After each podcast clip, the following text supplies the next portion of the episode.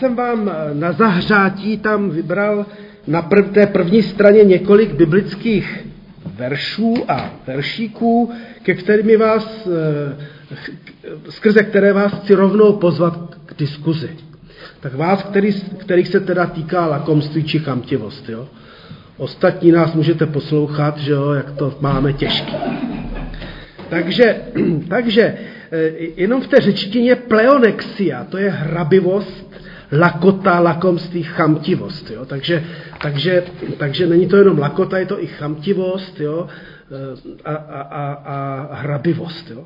Takže v první Korinským apoštol píše: Měl jsem však na mysli, abyste se nestýkali s tím, kdo si říká bratr, já bych dodal sestra zároveň, jo?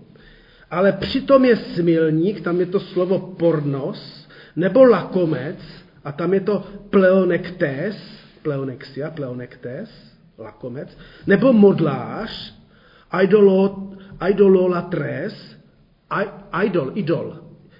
Modla je idol, že jo? Takže modlář, nebo utrhač, nebo opilec, nebo lupič, s takovými ani nejeste. Tak to je docela asi známé slovo, které my většinou máme, ale spojené s odpuštěním pouze jenom s těma, s těma co páchají pornos, jo?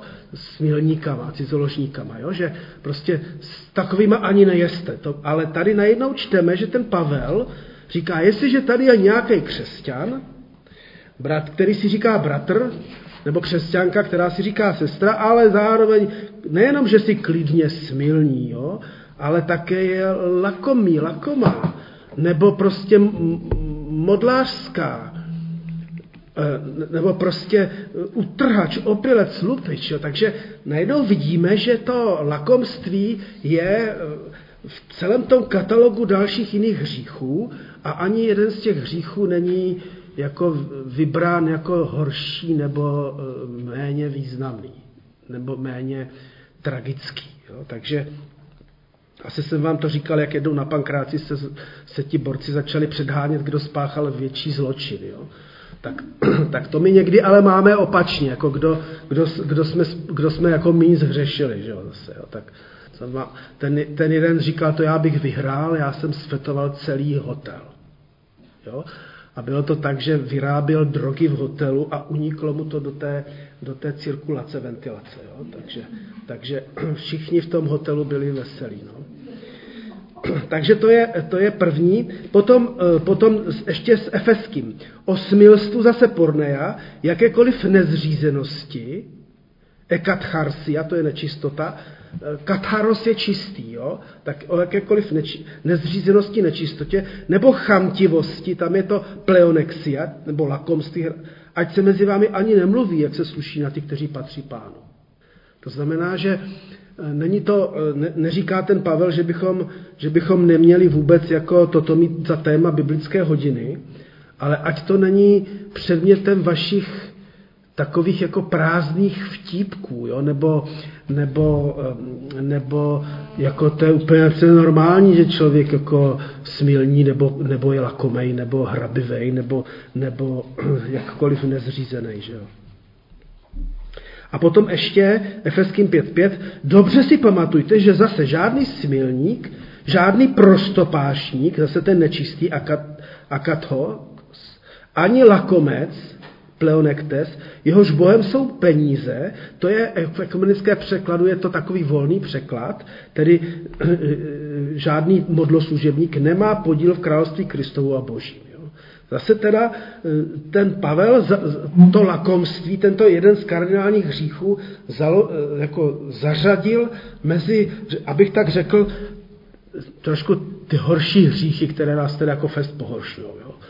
Tak, takže jak se vám líbí lakomství či chamtivost vedle smilstva a nečistoty? Patří to tam, nebo ne? Jo? Když bychom otevřeli diskuzi. Jako nepřehání to ten Pavel, tak samozřejmě chápeme, že když někdo cizoložstvím rozvrací rodinu a, a nebo prostě je to, je to promiskuitní člověk, tak to je jako děsivý. Ale že je chamtivý, no tak jako, anebo, nebo takový jako lakotnej, no tak to je kde kdo, že jo? Tak to jako... Jo, tak to jenom takhle schválně natahuju. Jo? Takže uvědomme si, že se vlastně jedná především o modlo, službu, modlářství. A to už je jako jiný kafe, jo? Že když člověk je chamtivý v duši a, a lakomý, tak vlastně ten Pavel to hodnotí, ale to je vlastně modlářství. Jako, jako, jak jsme četli jeho v Efeském, Bohem je břicho, pro někoho je Bohem břicho, jo? Tak, jako, tak v tomhle případě prachy. Nyní k přemýšlení a diskuzi několik starozákonních prorockých veršů, které také zatly do živého. Rozlítil jsem se, když se lid provinil chamtivostí, byl jsem jej, skryl jsem se v rozlícení, že se odvrátil a šel cestou svého srdce. Jo, takže Pán Bůh tady najednou skrze proroka Izajáše jako zmiňuje ty soudy, které přišly na jeho vyvolený, milý lid židovský. Oni se provinili chamtivostí a tak jsem jej byl. Ale Jeremiáš je ještě podle mě ostřejší. Od nejmenšího až po největšího všichni propadli chamtivosti, od proroka až po kněze všichni klamou. Jo? Tak najednou, najednou tady ten Jeremiáš e, zmiňuje e, vlastně úplně všech, všechny, jakoby životní styl, jo? Životní styl, který se nevyhnul ani kněžím, kazatelům, farářům, starším sboru, ani prorokům, ani ostatním, kteří by přece měli jako se snad ubránit, ale neubránili. A ještě Jeremiáš osm. Proto dám jejich ženy jiným, jejich pole podmanitelům, neboť od nejmenšího až po největšího všichni propadli chamtivosti, zase od proroka až po kněze všichni klamou. Zdá se, že hřích chamtivosti se dovede zmocňovat opravdu všech lidí bez rozdílu, malých i velkých, starých i, i mladých, proroka i kněze, patrně tedy i nás. Jo. Je to prostě zařazeno mezi hist, historicky od, od, od Řehoře Velikého mezi sedm kardinálních hříchů, hlavních, slova hlava, tak, takže hold je to problém. A ještě teda, a tady už vás k té diskuzi přiměju chtě nechtěl, přidejme dva výroky Pána Ježíše, kdy, kdy Pán Ježíš říká, odkud se ty hříchy berou. A teďka, teďka ruku na srdce, všichni máme srdce, že jo, tak, tak z toho našeho srdce. Jo. Znitra totiž, z lidského srdce, tedy z vašeho i mého, vycházejí zlé myšlenky, smilství, loupeže, vraždy, cizoložství, chamtivost, zlovolnost, les, bezúznost, závistivý pohled, urážky, nadutost, opovážlivost. Všechno to zlé vychází z nitra a znesvěcuje člověka. Takže zase tady, ať se nám to líbí nebo ne, tak to lakomství či chamtivost je zařazeno vedle těch, zase bych si dovolil to nekorektně říct, vedle těch horších hříchů. Jo? A, a Ježíš to ku podivu jako, jako slabší kalibr nevidí. No a potom, potom čteme, mějte se na pozoru před každou chamtivostí, neboť i když člověk má nadbytek, není jeho život zajištěn tím, co má.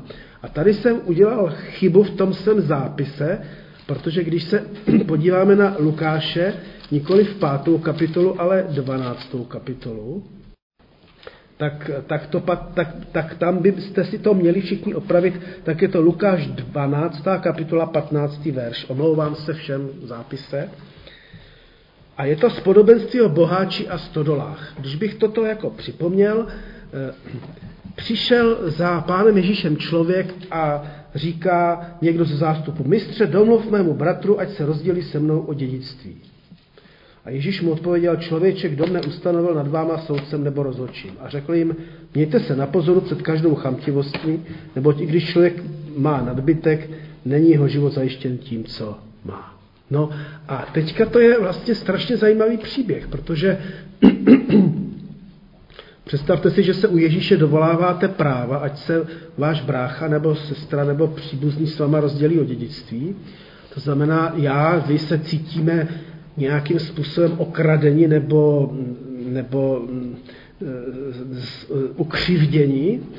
A Ježíš nejen, že, se, že nechce se stát soudcem mezi mnou a mým bratrem, ale vlastně pak poví podobenství, které překvapivě je mnohem více na adresu toho člověka, který se dovolává dovolává toho práva, než na adresu toho, který domněle křivdí. Jo. To si pak můžete doma přečíst. Je to zajímavé, jo? Ale, ale jakoby, jakoby Pán Ježíš tím chtěl říct, člověče, ty se tady dovolává, že někdo ti ukřivdil, ty chceš, ať já se zasadím, ať se s toho rozdělí o, o, o, o dědictví, ale kdo ví, jestli v tvém srdci vlastně nemluví, z tvého srdce nemluví chamtivost? Kdo ví, jak to vlastně je? My to totiž nevíme. V tom evangeliu to není. Takže, takže, takže, do, do, takže vlastně my to cham, tu chamtivost, lakomství dovedeme vidět u druhých lidí docela jako dobře, ale sami u sebe nám to asi moc nejde. Jo? Tak, takže jak se vyrovnáváme s těmito dvěma Ježíšovými výroky či kázáními? Stalo se nám, že jsme najednou zjistili, že v našem srdci je lakota nebo... Nebo něco takového? Lakomství v Římanech, tam, je, tam se píše o lidech, kteří, kteří, když nějakým způsobem odmítli respektovat Boha, jsou plní nepravosti, podlosti, lakoty, špatnosti, jsou samá závist, vražda, svár, lest, zlomyslnost, jsou donašeči, pomlouvači Bohu, odporní, zpupní, nadutí, chlubiví, jo? Zase jako jenom, jenom registrujme, že, že v tom katalogu hříchů, a je jich tam přehršle, tedy přes hrst, jo, tak, tak je, tam ta, je tam ta lakota. Jo. A já a samozřejmě si říkám, no tak jako jsou tady samozřejmě vraždy, že jo, no tak to je jako děsný, že jo. Ale, ale, ale je tam ta závist, jeden z těch, jeden z těch kardinálních hříchů, že jo. Svár, lest. Legrační harpagon z Moliérova Lakomce je ukázkou toho, co psal apoštol Pavel, když popisoval zvrácenost či převrácenost lidí, které Bůh vydal na pospas do jejich žádostivostí. Najednou člověk se opravdu vydá, vydá v ctě, v té, do, k té modloslužbě, jo? A tam má mnoho různých projevů, včetně lakomství, jo? Včetně toho, že teda, že teda podléhá té pneolexii. Všimněme si, že lakota opravdu patří mezi kardinální hříchy, které mají moc se člověka zmocnit, když člověk přestane brát vážně Boha a vymění lež za pravdu. Jo? Takže najednou člověk, dneska jsem se bavil s jednou paní, ona říkala, že původně ateistka, tak jsme se jako smáli, že je padlý ateista, jo? Že teďka je křesťanka, tak je padlý ateista. Jo? Ale že, že, že vlastně ateisti stejně nejsou, vždycky, mají nějak, vždycky člověk má něco, co je jeho nejvyšší hodnotou, že? Nebo čemu se klaní, co uctívá. Ve vězení se většinou setkáváme s lidmi, jejich životním stylem byla modloslužba ve stylu milování peněz. Takže jim to často připomínáme, že kořenem všeho zla je milování peněz. Jo? Takže tady najednou jo, ta, ten Pavlův výrok je dost silný. Jo? Já o tom dost často přemýšlím, jestli, jestli, jestli bych to tak jako řekl, že kořenem všeho zla je. Ten Pavel to jako... vystřelí, je to milování peněz. Jo. Tedy ta, ta, ta modloslužba, která souvisí s tím, že člověk jako chce mít a, a, a zatím mít je to, co se pak dá zpeněžit nebo co se dá zhodnotit do, do, do zlaťáků, řekněme tehdy. Vedli jsme diskuzi, zda první hřích člověka byla především pýcha. V té druhé večerní skupině jsme se tehdy neúplně zhodli na tom příběhu Adama a Evy v té zahradě, že to byla jako pýcha, budete jako bohové, když urvali to, to jablko. Ale, ale co tak teda ta chamtivost, jo? Že, že právě žena viděla, že je to strom s plody dobrými k jídlu, lákavý pro oči, strom slibující vševědoucnost, a ona to měla zakázaný, nebo ona to neměla umožněný. Jo, že, že najednou to lakomství není jenom v tom, že já spoustu věcí mám a nepodělím se, ale já je nemám. Jo? A najednou mám tu chamtivost a, a to chci mít. Já, to, já si to prostě jakýmkoliv způsobem urvu, urvu pro sebe. Že jo? Vzala tedy z jeho plodu a jedla, dala také svému muži, který byl s ní a on též jedl. Oběma se otevřeli oči, poznali, že jsou nazí, spletli tedy fíkové listy a přepásali se jimi. Jo. To je opravdu takový, je to, je to strašně hluboký text, protože Satan, ďábel, sliboval vševědoucnost. To prozření po hříchu byla, bylo zjištění, že jsou naprosto vlastně bezmocní a ta, protože ta nahota v té hebrejštině vždycky, nebo v naprosté většině neznamenala jako informaci o, o nějakých erotických záležitostech, ale o bezmocnosti a, a, a, a takové vydanosti na pospas. Jo? Takže, takže, takže tady se domnívám, že, že tuhle zkušenost vzhledem k tomu, že jsme všichni s Adamem a Evou solidární, jsme nějak zažili. Jo? Člověk sáhnul po, po, po něčem, co prostě po čem sahat neměl, a pak je mu z toho zlé. Pak zjistí, že, že to byla falešná cesta. Jo? Že, že se mi sice otevřely oči, ale já jsem poznal, opravdu mám zkušenost se zlem. Tedy jakou máme zkušenost s hříchem, s Duchem Svatým a s naším svědomím? Vždy se nám otevřou oči poté, když zřešíme? Vždy prožijeme svou trapnou, trapnou nahotu, či lépe řečeno bezmocnost? Já si říkám, no kéžby, jo? Protože pak už se někdy stane, že jak se to zpívá v té písničce Svátí Karáska, vždyť to zvíře pitomí stupilo mi svědomí. Jo? Že pak najednou, najednou už člověk, člověk jako je od, od, otrne i, i vůči tomu, Že, že, že rvu, co mi, co mi nenáleží. Billy Graham napsal, zahrada Eden byla místem nepopsatelné krásy, dokud se do ní nevplížil hřích lakomství. A popravdě řečeno, já jsem si to až s tím Billy Grahamem dal takhle do, do, do, dokupy, že vlastně ten hřích v Edenu souvisel s tou chamtivostí, tedy lakomstvím. S tím. Potom však z ní byl člověk vyhnán a zahrada Eden byla osazena cherubíny, kteří s plamenými kroužíc, s, plameným, s plameným kroužícím mečem střežil cesty k stromu života. Člověk nemůže jíst ovoce života věčného, nemůže nikdy poznat obecenství s Bohem, dokud nezvítězí nad morově zhoubným hříchem lakoty a sobectví. Žádný hřích nezbavuje náš život tak naprosto veškeré krásy a zářivosti jako právě hřích lakomství, říká Billy Graham. Jinak řečeno, každý hřích nás samozřejmě deformuje, a ta chamtivost, ta, ta, to lakomství, a tady můžeme myslet právě i na desáté přikázání, nebudeš dychtit po domu a ženě a otroku a, a otrokyni a, a, a všem, co má tvůj blížní. Jo? Tak, tak to je, žádný hřích nezbavuje náš život tak naprosto veškeré krásy a zářivosti, jako právě hřích lakomství, jo? Že to nějak opravdu nás ničí zevnitř. Najednou vidíme z Božího slova, máme-li svědomí pak i z vlastního života, že kardinální hřích nežije každý zvláštěn se svým vlastním osobním životem, že totiž když, když žel hřeším, tak si často myslím, tak to je jako jenom můj problém, nebo jenom moje slabost, nebo moje katastrofa, nebo moje selhání, jo?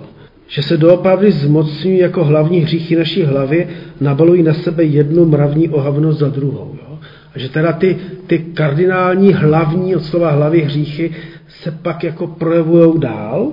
Takže tady si můžeme vzpomenout na negativně proslavené hříchy, jaký, hříšníky, jaký byli král David a král Achab. Jo?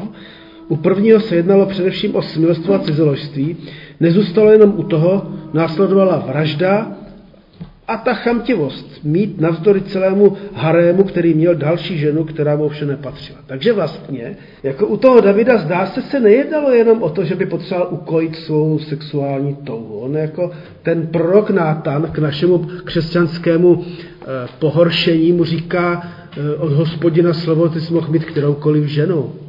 Měl jsi tam celý harém, tak se smochyt jako uspokojit do celého harému a nás křesťany to trošku pobuřuje a Pán Bůh mu říká, ale to jsi měl, to jsi měl ve své době, jako to, tam jsi to měl jako legál. Jo? Ale ty jsi chtěl někoho, kdo ti nepatřil, jak, jak to Luděk Reichert krásně popisuje ten hřích cizoložství, kdy Pán Bůh říká, nepatří ti láska, kterou jsem ti nedal. Jo? Nepatří ti láska, kterou jsem ti nedal. Jo? Jo, prostě. Takže nakonec při tom přemýšlení nad tímto hlavním kapitálním hříchem jsem si říkal, jak, jak, jak, jak jsou ty všechny hříchy jako spojené nádoby propojené. Takže, takže zdá se, že my, my za tím příběhem Davida a Batšeby vidíme hlavně to cizoložství, jistě oprávně, pak tu vraždu, a ona tam byla nějaká jako jako zvrácená touha.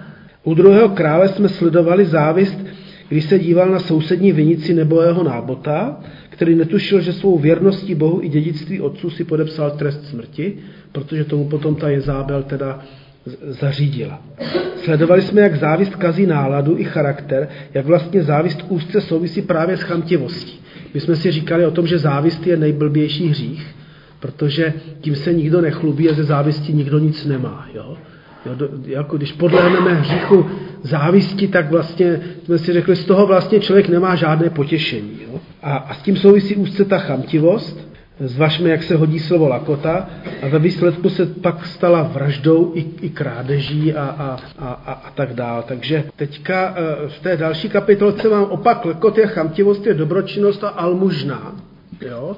To znamená, dá se říct, že vlastně, jo, že, že, že můžeme si říct, tak teda dobře, tak ne lakota, ne chamtivost, tak jak se to může projevovat, jak se máme pozitivně projevovat. Jo? Přísloví deset dva, neprávem nabité poklady neprospějí, kdežto spravedlnost vysvobodí od smrti. Podle docenta Tomáše Novotného se dozvídáme, že k židovské tradici patřila takzvaná chevrakadiš, kdy milosrdné bratrstvo mimo jiné také vypravovalo pohřby pro neboštíky. A teďka ten zesnulý byl definitivně položen na mára a oni procházeli vesnicí a odříkávali právě ten příslaví deset dva, spravedlnost vysvobodí od smrti. Ovšem spravedlnost, slovo cedaka, znamená nejen spravedlnost, ale také almužnu nebo dobročinnost. A tak to je vlastně zajímavý, že teda to takto v tom, v tom židovství měli, či možná někde ještě mají. Ale zajímavé je, že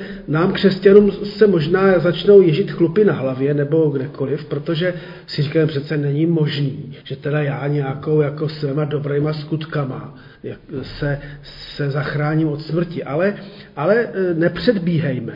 Ptáme se opravdu, zda je skutečně pravda, že ta cedaka, tedy dobročinnost, almužna vysvobozuje od smrti. Přičemž ale nemáme jistě na mysli tělesnou smrt, ale duchovní věčnou. Je to vážně myšlená otázka života a smrti, teda jestli jsem vnitřně chamtivý a lakomý, anebo jestli jsem člověk otevřený, sdílející svoje všechny dary, včetně toho času, jak bylo řečeno, a včetně toho, co mám, včetně, včetně například desátku. Jako když třeba se měli kazatelskou pastorálku, tak druhý místopředseda rady Tarek, Tarek Filipek moc pěkně říkal, no, že bychom měli jako vyřídit ve sborech, že kdyby všichni členové začali měsíčně dávat o pět set korun, církev je finančně bez problému. Jakože by byl takový nárůst zdrojů finančních, kdyby každý člen přidal o pětistovku měsíčně víc. Zajímavý. Tak Pán Ježíš, když kázal o posledním soudu, tak dost jasně pověděl, že se zlou se potážou ti, kteří když viděli nahého, tak ho neoblékli a, a hladového nenasytili a, a žíznivého nenapojili a, a nemocnici nenavštívili nebo ve vězení. Ale určitě tím Pán Ježíš neučil to, tak milý človíčku, tak dělej hlavně dobrý skutky a tím se mě zalíbíš a, a, a pak už v tom nebi to budeš mít zichr. Jo? Protože ta dvacátá pátá kapitola Matouše to hrozně zajímavě popisuje ten příběh toho soudu, kdy ti lidi vůbec nevěděli, že když nečiní dobré skutky, že, že, to, že to je vlastně výsledek jejich nitarného života, který je tak zaměřený na sebe, že do toho pekla se prostě dostanou velice snadno. A ti, kteří naopak oblékali nahé a sytili hladové, tak ti taky ale nevěděli, nepočítali s tím, že by si řekli, aha, já dám almužnu a budu to mít v nebi zichr. Oni říkají, když jsme tě viděli hladového, my to vůbec nevíme. Jo? Takže se souhlasím s bratrem, že to je stav duše. Stav duše, kdy člověk prostě se sdílí s těmi svými dary, které má, anebo nezdílí, kdy, kdy projevuje milosrdenství nebo neprojevuje. Není to otázka toho, že, že teda by někdo chtěl si pozichrovat nebe dobročinností, ale ta dobročinnost je projevem něčeho mnohem hlubšího v člověku. Jinak řečeno, je projevem toho, že člověk si s tím hlavním, generálním, kardinálním, kapitálním hříchem jako s boží pomocí jako nějak poradil. Dalším evangelním příběhem Ježíšovo setkání s bohatým mládencem, který on přímo toužil po věčném životě a on oproti těm, kteří z Matouše dvacet pět jako ani nevěděli, že když něco dělají, že to buď dělají nebo nedělají pro Pána Boha, pro Krista, tak tady tenhle vyložení jako říká, no já jsem celý život splnil všecko desatero. Jo. A Ježíš opak říká, tobě chybí jedno jediné, jako všecko prodej, co máš, rozdej chudým a pak mě následuj. Jde hlavně o to následování Ježíše. Jenomže se srdcem e, zatíženým chamtivostí se moc Ježíš následovat nedá. E, jako zdá se, že jít za pánem Ježíšem e, e, opravdu prostě to nejde, tak jak se to často říkává, že míváme tak plné ruce, že nám do nich už Bůh nemá co dát, protože tam není místo. Jo. Jo, máme tak, jako, jsme tak naplněni vším dobrým i zlým, že tam jako není prostor. Jo. U lidí se projevují prostě určité symptomy či příznaky toho, co jsme si řekli podle Marka sedm, že z lidského srdce vychází něco. Jo? A ty, ty konečné hříchy jsou jenom ukázka, symptomem toho, co je v té hloubi srdce. Jo? Takže člověk, který se nedovede, nechce zdát majetku, nebo stále baží po dalším, jako ten David začal bažit po cizí ženě, ačkoliv těch žen v harému měl teda možná asi méně než Šalomoun, ale, ale, ale že by to stejně nezvládl, jo? Je to vlastně veskrze projev modlářství. Jo? A když se řekne modlářství, tak nám křesťanům to už zní jako opravdu hnusně. Jo? Když je Bohem břicho nebo peníze, nebo navzdory tomu, že se samozřejmě věří v Boha a jinak dovede plnit všechna boží přikázání podle desatera, jako onen bohatý mládenec, na kterého se Ježíš podíval s láskou. Mně se nakonec tohle moc líbí, když ten, probíhá ten rozhovor mezi tím bohatým mládencem a Ježíšem, že Pán Ježíš jakoho má, fakt má rád tohoto člověka, který, který není schopen se vzdát toho, co má pro Ježíše. O, opakem lakoty a chamtivosti, ať už jsme teda konečně pozitivní, je teda ta dobročinnost a almužna. U Jana čteme o symptomech zdraví i, i případně nemoci věřících lidí. V první Janově čteme, my víme, že jsme přešli ze smrti do života, protože milujeme své bratry, dodávám sestry. Kdo nemiluje, zůstává ve smrti. Kdokoliv nenávidí svého bratra je vrah a víte, že žádný vrah nemá podíl na věčném životě. Podle toho jsme poznali, co je láska, že on, se za nás, že on za nás položil život. A tak i my jsme povinni položit život za své bratry. Má-li někdo dostatek a vidí, že jeho bratr má nouzi, a bez soucitu se od něho odvrátí, jak v něm může zůstávat boží láska. Dítky nemilujeme pouhým slovem, ale opravdovým činem. Takže tady jsme vlastně u toho, že, že opakem té lakom, toho, toho lakomství je dobrotivost a, a, a, a, a almužna. A tady vlastně jde o to, že, že my nejsme jaksi Pánem Bohem vyzváni, běžte si zajistit svou spásu, teďka honem vytáhněte šrajtofly a choďte někde rozdávat všechno, ale když vidíte, že někdo má jako nouzi a s tím se budeme setkávat, nebo někdo potřebuje vaše peníze, dodávám tady váš čas, jak se k tomu ještě dostaneme a tak dále, tak se o to podělte, protože jste přece děti boží. Jo, tak, takže nemilujme pouhým slovem, nebuďme pouhými teoretiky svého náboženství, ale opravdovým činem. Proto jsme taky zpívali tu písničku Nám se úsměv lehko tváří. Což Jakub, tedy bratr Páně, věděl, vel, pověděl velmi výstižně, víra bez skutku je mrtvá. Psal o tom, že jako tělo je bez duše mrtvé, i, je mrtvá i víra bez skutku. Symptomem zdravé víry jsou totiž dobré skutky. Almužna, štědrost. Jo?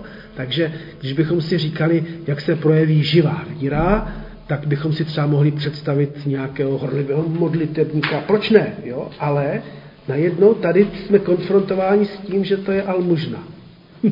Jo, že, jak ten můj přítel Diesel má zásadu, že každý den pomůžu aspoň jednomu člověku. Nemůžu pomoct všem, tak jednomu dám třeba deset korun. Nebo prostě, jo, je to, je to jako... Takhle, nastaven, takhle to má nastavený on. A pozornost věnujme slovům Pána Ježíše, která se nedostala do evangelií.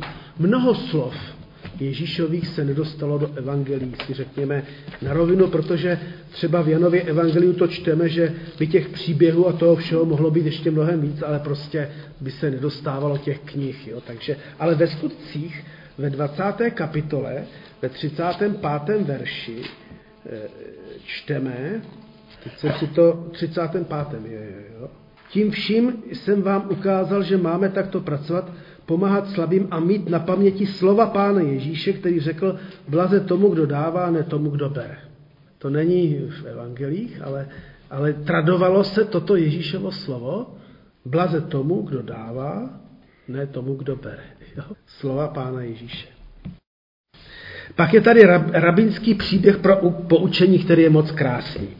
Jeden rabínský příběh vypráví, jak, se za, jak za rabínem přišel se poradit jistý velmi bohatý muž, který měl problém ve vztahu k lidem. Když se svěřil se svým problémem, tak ho rabín postavil k oknu a zeptal se ho, co vidíš? A ten bohatý člověk odpověděl, viděl muže, jak pracují, tam patří čárka, ženy, jak se vracejí z tržiště, děti, jak si hrají. Pak ho rabín postavil před zrcadlo a opět se ho zeptal, co vidí. A onen boháč popravdě odpověděl, že vidí pouze sebe. Rabín mu potom dal poučení. Rozdíl, rozdíl mezi sklem v okně a zrcadlem je jen velmi malý. Je to pouze tenonká vrstička stříbra, která je nanesena na zadní straně zrcadla. A tak je to často i v životě. Jakmile se objeví majetek a bohatství, přestává člověk vidět své blížní a vidí jen sám sebe. Majetek a sebestřednost spolu velice souvisí. Tak ten, ten, tento příběh rabínský je opravdu jako krásný, jo? Že, že najednou ta, ta lakota, ta chamtivost vlastně mě zabraňuje vidět, vidět příběhy lidí tak, jak jsou, a člověk hlavně vidí sebe, co nemá, co, co si chce sám podržet. Jo? To, tak, to, to známé zakřivení sama do sebe. Takže najednou vidíme, že i tenonká vrstvička hříchu má schopnost nás oddělovat od světa, od světa druhých lidí. Ten náš tenonký, téměř nezměřitelný egocentrismus nás vede k zaměření na sebe. A ještě jedna inspirující moudrost od Tomáše Novotného. Lakota nemusí být jen v materiálních věcech, a tady jsme už u toho. Lakota může být i v otázce času, který bych mohl věnovat někomu, kdo ho potřebuje. Čas je obrovská hodnota, se kterou každý z nás musí hospodařit. A měli bychom se přiznat, kolik času každý promrháme. Času, v kterém bychom mohli někoho potěšit, někomu pomoct. Právě s časem se dá v mnohém ohledu zachovat sebestředně. Typickým sebectvím jsou pozdní příchody na dohodnuté schůzky, prostě okrádám druhého o jeho čas, abych náhodou nevěnoval svůj čas čekání. Tak takhle to až vzal konkrétně. Nevím, jak vy jste na tom s docházkou, jako časem, jako... Já jsem si teďka četl moc hezkou knížku Radost z Boha od Marka Orkováchy a ono to je hodně pro mladé lidi. A on tam má jednu takovou jako roztomilou, má tam takových dvacet rad pro mládence, jak se má chovat ke své dívce, než si ji vezme, když s ní chodí, a pak má čtrnáct rad pro děvčata, jak se mají o ní chovat chlap, chlapci. Ačkoliv je to kněz, tak zdá se, že má mnoho pastoračních zkušeností a tady s tímto jako jsem si na to vzpomněl, jak on, on říká, no a když takový mládenec má dohodnutou zkoušku se svou dívkou a, a přijde pozdě o deset minut a neomluví se ani es em eskou nijak a nechá ji prostě čekat, tak říká, jediný, jediná adekvátní reakce na takovou trapnost je spáchat harakiri.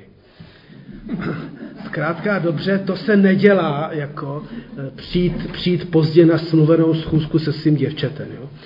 Což já jsem přišel jenom jednou pozdě na schůzku s mojí Janičkou a její neverbální reakce na to byla taková, že už jsem si to nikdy jako nedovolil. No, takže...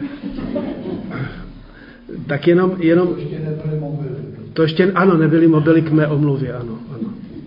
To bylo v minulém tisíciletí, takže... Tak, takže jsme u závěru. Vždyť kdo skoupě rozsévá, bude také skoupě sklízet. A kdo štědře rozsévá, bude také štědře sklízet. Každý ať dává podle toho, jak se ve svém srdci předem rozhodl, ne s nechutí ani z donucení, vždyť radostného, tedy ochotného dárce miluje Bůh. Bůh má moc zahrnout vás všemi dary své milosti, abyste vždycky měli dostatek všeho, co potřebujete, a ještě vám přebývalo pro každé dobré dílo, jak je psáno, rozdělil štědře, obdaroval nuzné, dobrota, je jeho, dobrota jeho trvá na věky. což ještě v Efeským, jak Pavel říká, kdo jste kradl, nekraďte, ale, ale, ale živte se poctivou prací, ať se máte o co podělit. Jo? Takže Pán Ježíš učil, že máme konat dobročinnost, ale neokázale. Ať tvá prostě e, levice neví, co činí pravice. Jo? Tak to je zase určitá ochrana pro, pro, pro, pro dárce. Že? A podobně čteme poučení v Talmudu, kdo dává dar v skrytu, je větší než Mojžíš.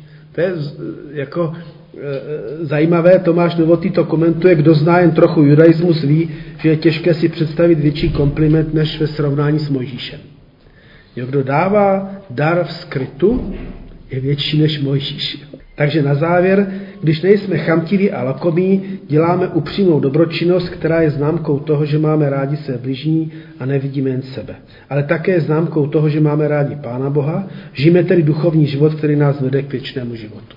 Tak to je to, co jsem si při, připravil pro nás, ale je na vás, co byste chtěli ještě k, k vaší anebo cizí chamtivosti či lakotě dodat.